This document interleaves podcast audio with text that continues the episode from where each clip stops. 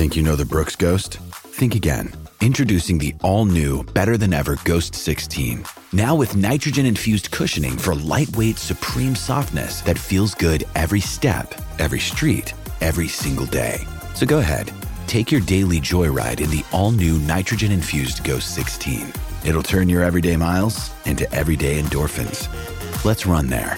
Head to brooksrunning.com to learn more.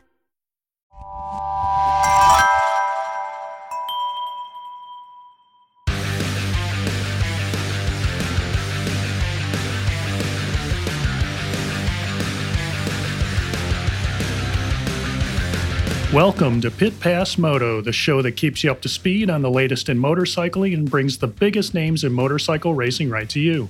I'm Dave Sulecki. I'm Dale Spangler, and this week's guest is television commentator for the Monster Energy Supercross Series, Daniel Blair. Moto America is the official sponsor of Pit Pass Moto.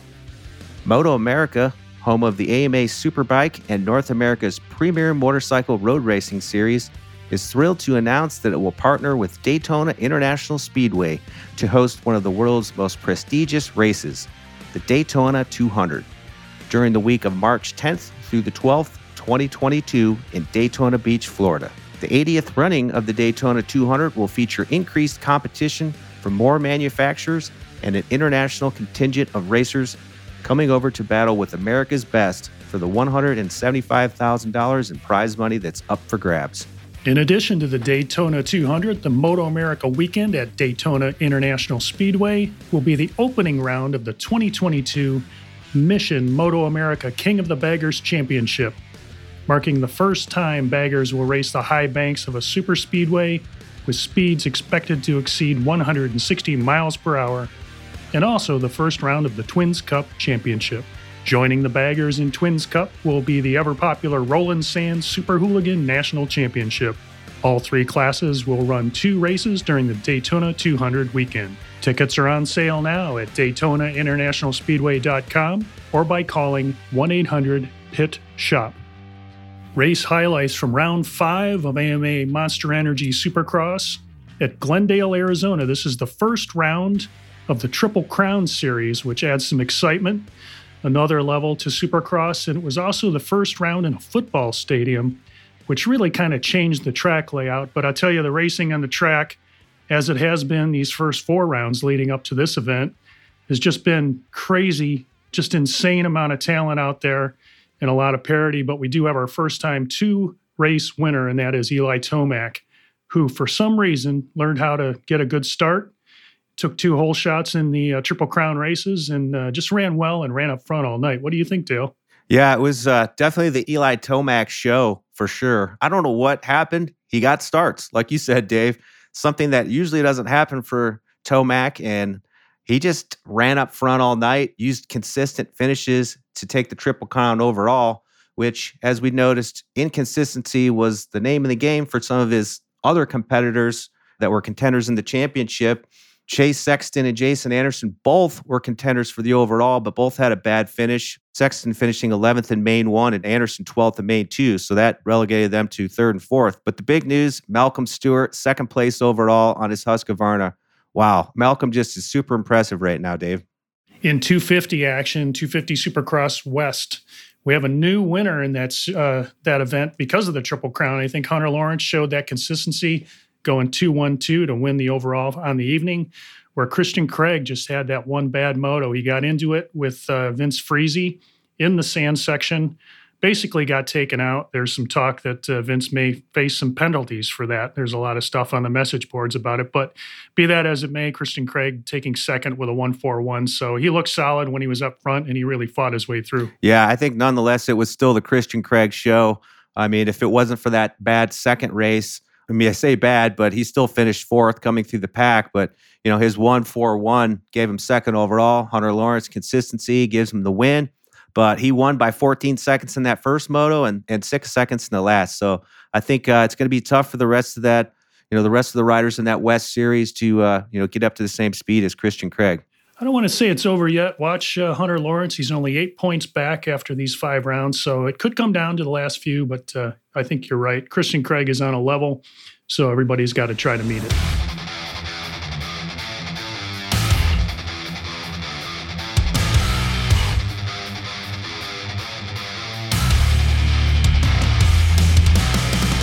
This week's Industry Spotlight focuses on the recent announcement that former MotoGP racer and Dakar competitor Danilo Petrucci is headed to the United States to race the Moto America Series. Petrucci recently signed with the Warhorse HSBK Racing Ducati New York team to compete in the 2022 Moto America Superbike Championship.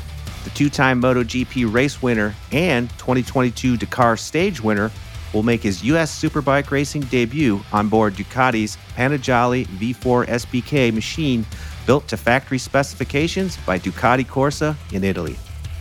Universally popular, Petrucci will relocate to the United States to be close to the team's base in Pennsylvania. Undoubtedly, his presence in the American Series will be a huge hit with the many passionate Moto America and Ducati motorcycle fans across the United States.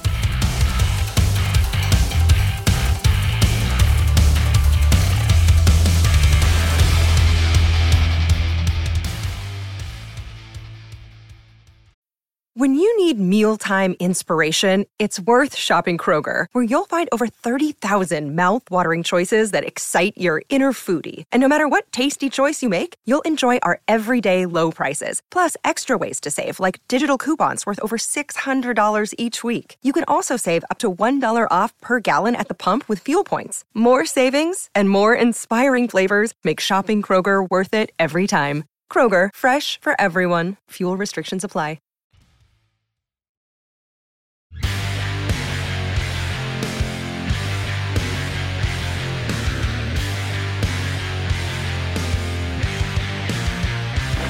This week, our moment in moto history is Supercross Triple Crown events.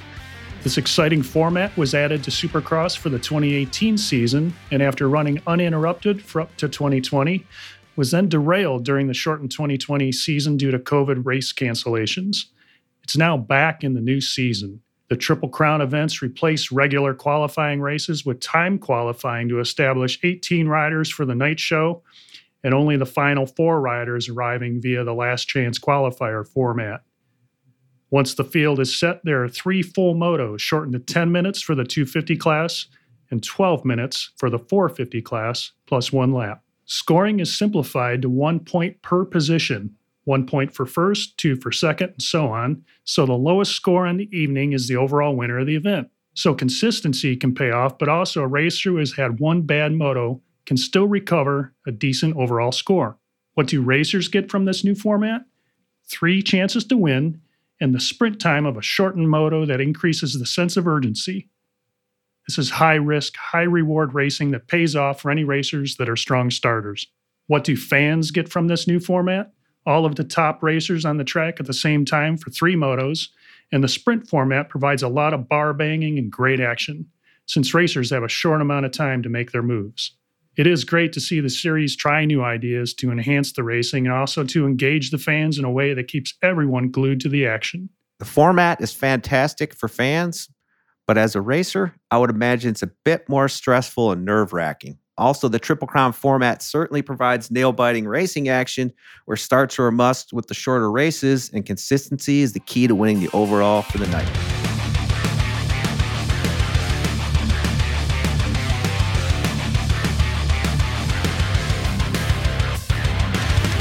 Daniel Blair, welcome to Pit Pass Moto. First of all, congrats to you on your new gig alongside Ricky Carmichael in the TV announcer booth at Monster Energy Supercross. Man, how's it going today? Thanks, man. It's going great. Pumped to be with you guys. And yeah, it's been such a fun start you know, I mean, obviously heavy responsibilities. It's not easy up there, but it's kind of a dream come true. So it's been a fun couple weeks. Yeah. So speaking about that, you know, your your start in as a commentator. So I believe you started back in around 2015 uh, for Fox Sports doing arena cross, and then you started doing race day live. You've done trackside. You know, you've been a trackside color analyst and now in the booth long Ricky Carmichael. So I mean, you you just have to be just ecstatic with your how your career path has gone so far as a television commentator. It's been awesome. I'm super grateful. Gosh, it goes back to that first audition that I did for Arena Cross. I, you know, they called me in and asked if I wanted to do it, and I was like, "Are you kidding? I can't even. I couldn't even believe they called me."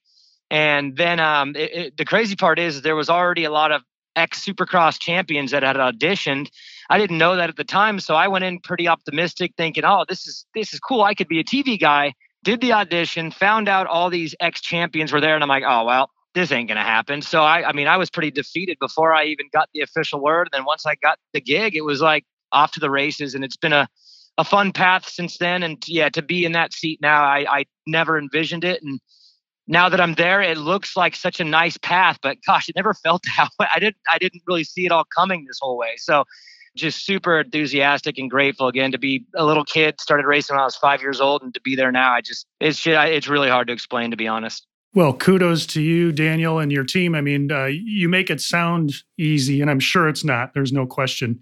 And I'm kind of curious in your path, you did a lot of work from the floor where it was kind of a different type of commentating than what you're doing now, the play by play, which as I understand it. What was that like, and how do you kind of prepare yourself differently from what you used to used to do before to what you do now? Yeah, it's a good question. I, you know, when I first got called in to do the floor, it was a one-off deal. It was, and it's crazy how this all ties in. It's it's absolutely insane. But it was Salt Lake, I think 2017. They said, "Hey, we want to put you on the floor just for one race to see how it goes." And it was Salt Lake City, second to last round. I was super unbelievably nervous because it was live television and it was it was television. Race Day Live was again a streamed show, so it was different. And it went pretty well. And they said, Yeah, good job. Next year we're gonna give you more. And then the next year I got all of them. So it was like this little pattern of here's one, here's a couple, here's more. And I really, really tried to master that role. And the key to being good on the floor is just to notice little things and just add. You know, you just want to you just want to throw a little bit of an ad here or there because I got a different view and they have a lot of responsibilities in the booth that they can't see everything. So my job is to just pick apart those things and get it in. So I spent, you know, a couple years really mastering that and then it became I mean I don't want to say easy because you're right, it's never easy, but it became pretty routine and I understood the role. And then last year Salt Lake City, second to last round, they said, "Hey, we want to have you do one." And it was completely different reason. Uh, Todd Harris had been double booked on something, so there was no way to pull it off I mean, I, I had to kind of do it for him. But it was the same vibe. I didn't necessarily know what to do, how to do it. I had some instincts and I had some research, but it ended up being good. And then this year, a couple more. And then, I mean, my hope, fingers crossed, is that it leads to a full time gig someday. I'd love that. But the prep is completely different because now you're not injecting little things. I mean, you're more steering the entire broadcast in and out of breaks, in and out of segments. The responsibilities are so much more. And again, just like with the with the floor stuff, the the first one was nerve wracking. I'm starting to get my groove now. It's starting to feel a little bit more routine, and I think by Minneapolis that'll be my fourth one and my final one for the year.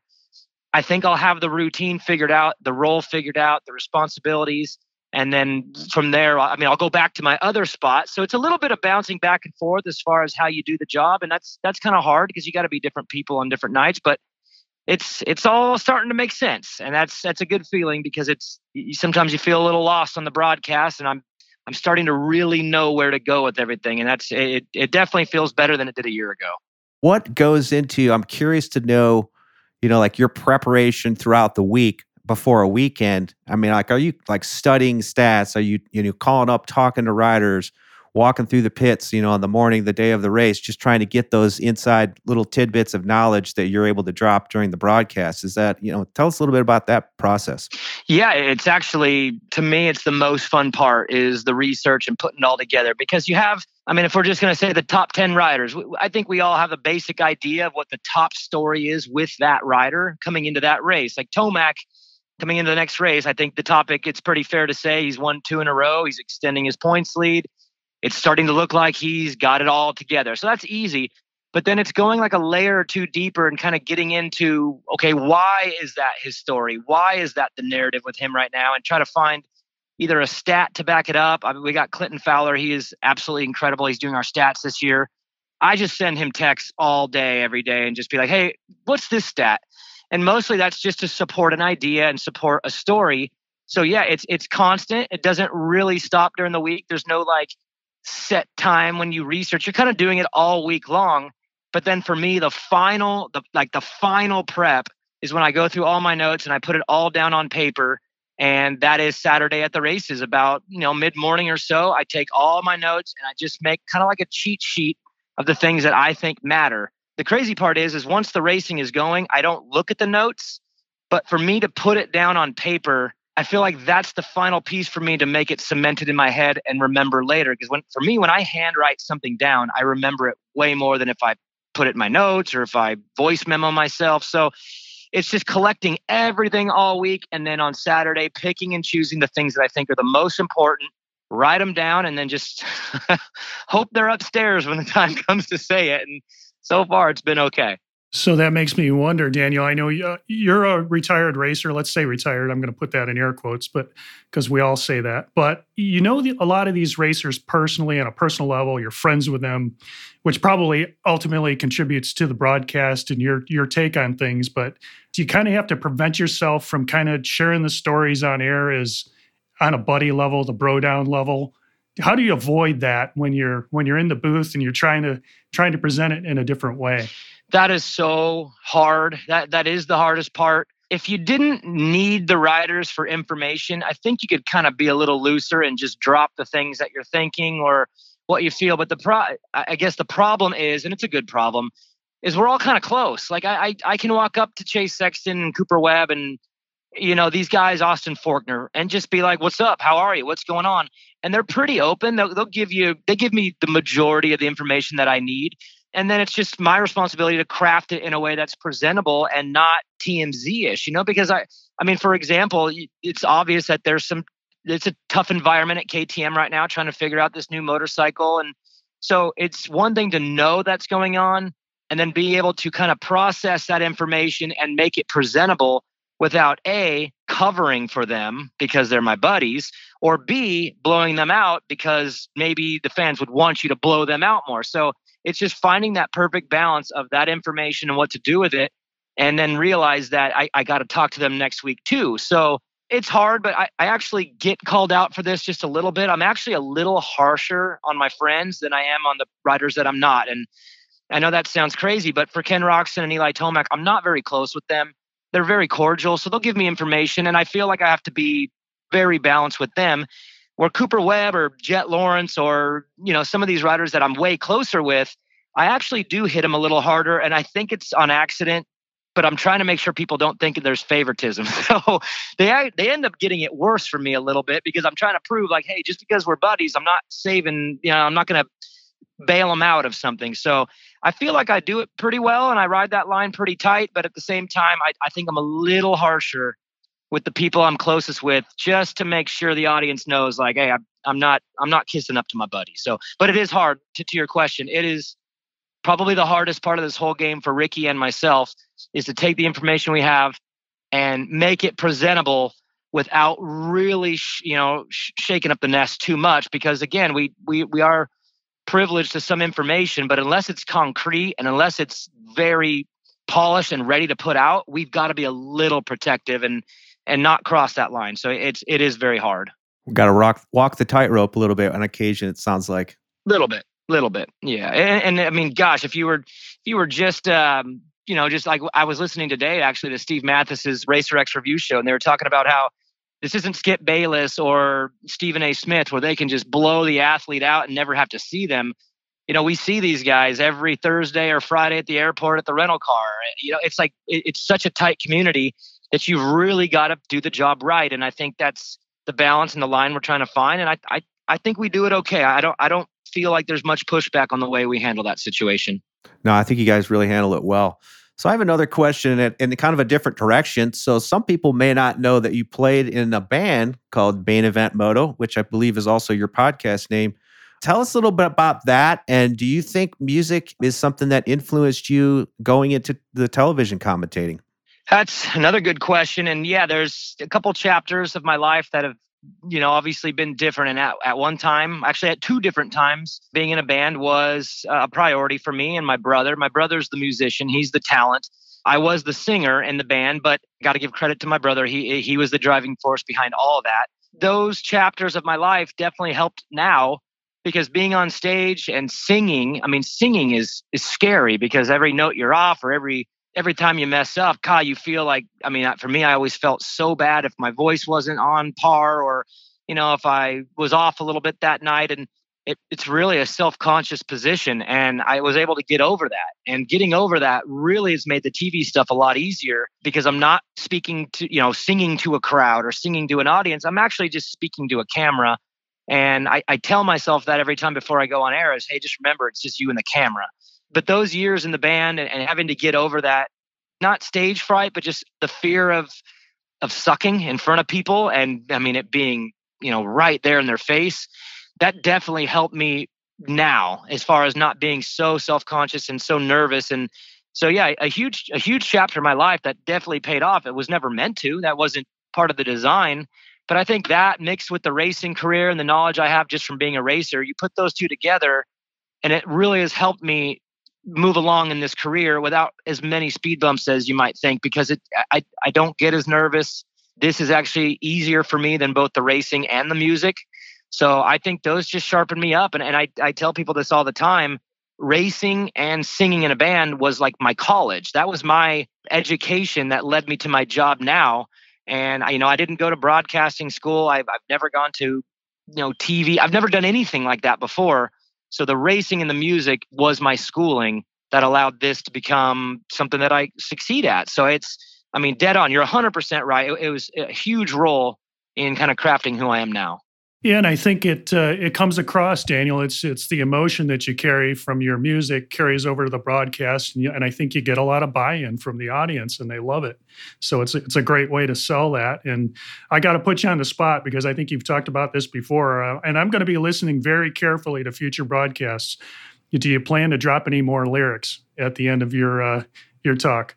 Yeah, I'm trying to. Um, I've got a couple. I've got one that's a, a sneaky one. It's in my back pocket. I don't want to reveal because you guys will have to guess. But I got a joke going on my podcast. We we kind of love, but kind of make fun of the band Creed. It's like this like kind of love hate thing we have with Creed. It's just this ongoing joke. And my producer and all the fans on the podcast want me to get with arms wide open in the broadcast. And I'm ready for it. I mean, the, the day Christian Craig heads to the podium and gives Paige a big hug, it's coming out. Like I, I, it's in the chamber. So that one's coming. But then I got another one that's uh, it's just, it's a little sneaky one that you guys are gonna have to all catch for yourself. I can't give that one away.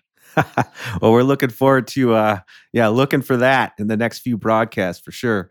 So uh, one more question before we uh, we let you go here, Daniel. Uh, what's what's been some of the biggest surprises for you in the 2022 Supercross series so far, and uh, your thoughts on the triple crown format. I mean, I love the triple crown. I'll start there. I, I am a big fan of the format. I, you know, you hear the right uh, riders talk about how much they don't like it. I, I tend to agree. I think from a riding perspective, because I never did one, but if I was doing one, I don't know if I would have liked it that much.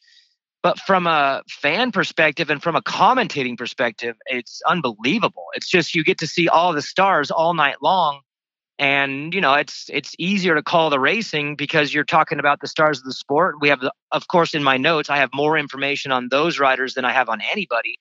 So it's really it makes commentating a lot more fun and a little easier i'd say. As far as surprises in the season i mean i've got two one in a positive and one in a negative. On, on the positive side I, I can't believe how good malcolm stewart jason anderson and eli tomac are riding five races into a championship while they're on new teams, new personnel, new bikes. I felt like it would take them a little bit. And for them to be so impressive so early, I'm I'm a little shocked by it and and happily shocked because they've they've been so fun to watch. On the flip side, I just can't understand what's going on with Webb and Roczen. I mean, I coming into the series, you're thinking you're, we're going to get a rematch, right?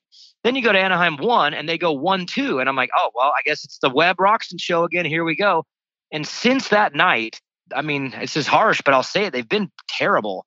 And I really, really don't know exactly what it is. I, I have an idea of both. They're not giving up enough information for me to make a hard stance, but I'm really shocked the two best guys from last year are non factors, really. And the riders who all made the changes and you would expect needed time haven't. That's where I'm at right now. And I think obviously over the next month, you know, little things are going to change and it's going to get better for some, worse for some. It'll all iron itself out. But five rounds in, I'm shocked at who's at the top and I'm shocked at who is off the map. Well, Daniel, I really appreciate your time today. I couldn't agree with you more though on the Triple Crown format. I mean, I think it's definitely as a, you know, from a racer's perspective, I can imagine it's probably not their favorite.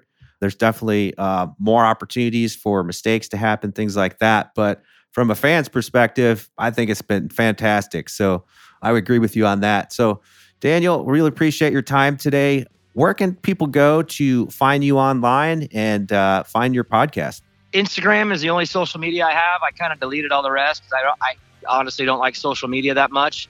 So uh, Instagram, I'm on there, and then the podcast, we actually moved the whole show to Patreon, so it's actually a private show now.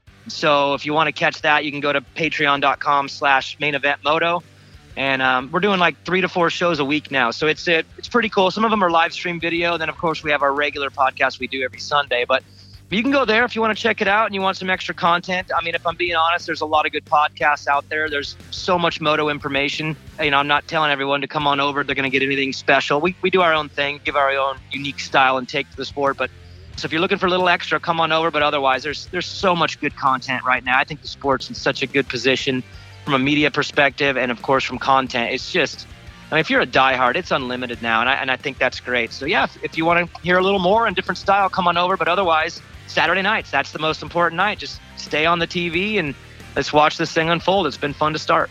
Again, we appreciate your time, Daniel, and uh, keep up the great work in the booth. And uh, look forward to seeing you this next weekend. Thanks a lot again. Appreciate it. Thank you, guys. Thank you so much. And uh, yeah, mid late season, give me a call. We'll do it again. I, I love chatting with you guys.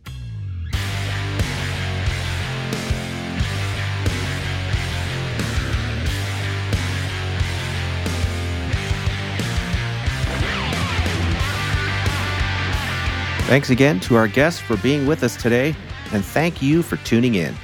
If you enjoyed this episode, make sure to follow us on your favorite podcast app so you never miss an episode. If you have a moment, please rate and review our show. We'd really appreciate it. Make sure you're also following us on Twitter, Facebook, and Instagram, and visit pitpassmoto.com where you can check out our blog and our brand new store where you can get your Pit Pass Moto swag. This has been a production of Evergreen Podcasts. A special thank you to Tommy Boy Halverson, producer Leah Longbreak, and audio engineer Eric Coltnow. I'm Dave Sulecki. And I'm Dale Spangler. See you next week on Pit Pass Moto.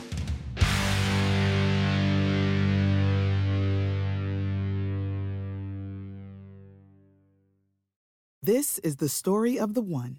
As head of maintenance at a concert hall, he knows the show must always go on. That's why he works behind the scenes, ensuring every light is working the HVAC is humming, and his facility shines. With Grainger's supplies and solutions for every challenge he faces, plus 24 7 customer support, his venue never misses a beat. Call click grainger.com or just stop by. Grainger, for the ones who get it done.